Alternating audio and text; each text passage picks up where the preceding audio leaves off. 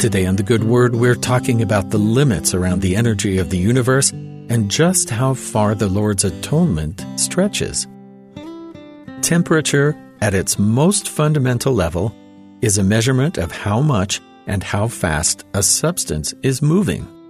At least the atoms of that substance. The higher the heat, the higher the kinetic energy of the object, vibrating faster and using more energy. And the same works in reverse colder substances are less energized and moving slower. There's almost no upper limit on temperature within the universe. Theoretically, the highest temperature possible is the sum of all the energy in the universe since the beginning of time, all vibrating at one point. But there is a distinct lower limit to temperature, one that we can almost observe here on Earth. Absolute zero sits at negative 273.5 Celsius or negative 459.67 Fahrenheit. That's the point where matter simply stops moving. There is no energy for the fundamental particles of the universe to vibrate. You can't get any lower than absolute zero as there's no energy left to remove. While the upper limits may stretch on almost infinitely, there is a very definite boundary that nothing can go beyond on the cold side. Some parts of the universe stretch infinitely in both directions, while others can only stretch in one direction. The scope of the Lord's atonement is very similar to the nature of temperature. We have infinite potential to grow into good because of the Lord Jesus Christ and his sacrifice for all of mankind.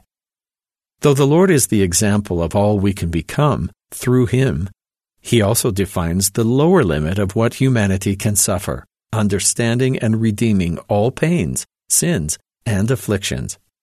This is the lesson contained in Doctrine and Covenants, section 122.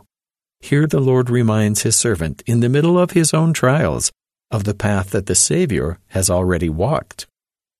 And if thou shouldst be cast into the pit, or into the hands of murderers, and the sentence of death passed upon thee. If thou be cast into the deep, if the billowing surge conspire against thee, if fierce winds become thine enemy, if the heavens gather blackness, and all the elements combine to hedge up the way, and above all, if the very jaws of hell shall gape open the mouth wide after thee, know thou, my son, that all these things shall give thee experience, and shall be for thy good.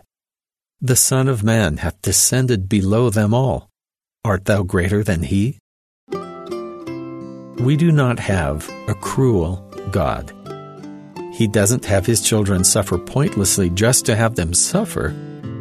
Rather, we can be assured that no matter the source of our suffering, the sacrifice of the Lord can turn it eventually to our benefit. Much of what we experience in life, good and bad, is not the direct cause of one action we did or didn't take. Mortality is too complicated to be so easily understood. The Lord asks us to be humble as we look to the Savior for healing and growth, for His sacrifice is greater than we can comprehend. Thanks to the atonement of Jesus Christ, we are understood even at our darkest moments of despair. For the same reason, we are also heirs to infinite potential that can only be understood through the example and gospel of the Lord. No matter how far we stray or how deep we feel buried in darkness, our Savior is never far from us, for He has been where we have. For He has been where we have.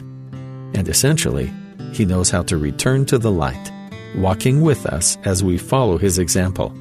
And that's the good word.